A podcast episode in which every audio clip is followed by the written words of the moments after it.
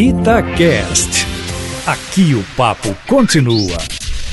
Vai galo, vai galo, canta alto pra massa. Alô galera, estamos chegando com mais um podcast, o Vai Galo, vai Galo, canta alto pra massa ouvir.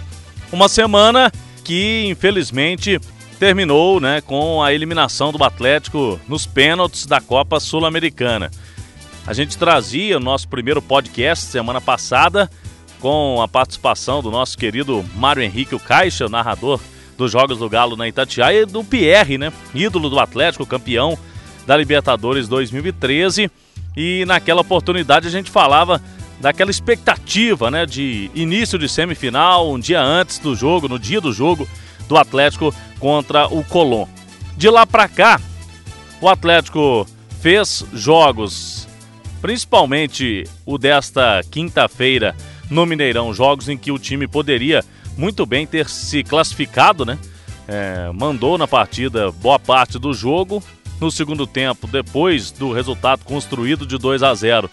Acabou de forma até surpreendente, deixando espaço, né, recuando as suas linhas de marcação e teve um pênalti e foi acabou sendo é, dando chance ao adversário, dando oportunidade para o Colón fazer o gol e levar a decisão para os pênaltis. Aí a gente sabe que se nivela a situação com o psicológico também do time que me parece neste momento um grande desafio aí é, de todos é, recuperar o psicológico. O futebol a gente sabe que não são apenas parte tática, parte técnica, né? O psicológico manda bastante. E culminando aí depois dessa eliminação da Copa Sul-Americana, uma semana intensa com um jogo muito ruim também diante do Havaí.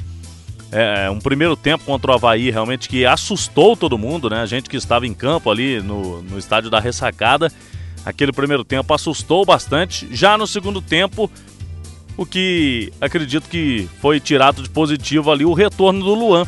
O Atlético tem o resgate do Luan para a sequência da temporada. O Luan estava praticamente esquecido, estava encostado né, no time reserva do reserva e apareceu como titular e correspondeu, né? A torcida é, aplaudiu o esforço do Luan, que é um jogador que tem esse carinho aí, tem a identificação com o torcedor atleticano.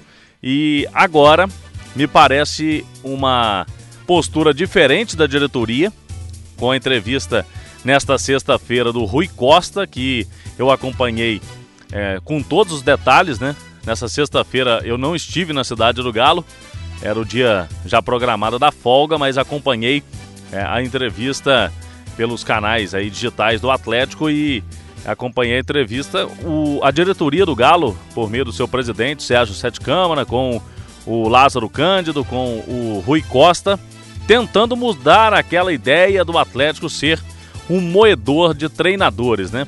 Nos últimos anos, é, com certeza, é, esta manutenção do Rodrigo Santana, após seis derrotas seguidas no Campeonato Brasileiro, e também a eliminação na Copa Sul-Americana já é algo diferente dos últimos tempos no Atlético. Se é certo, se é errado, aí a gente vai ter que, quem sabe, num futuro próximo, analisar se isso é, foi a melhor, se essa foi a melhor escolha da diretoria.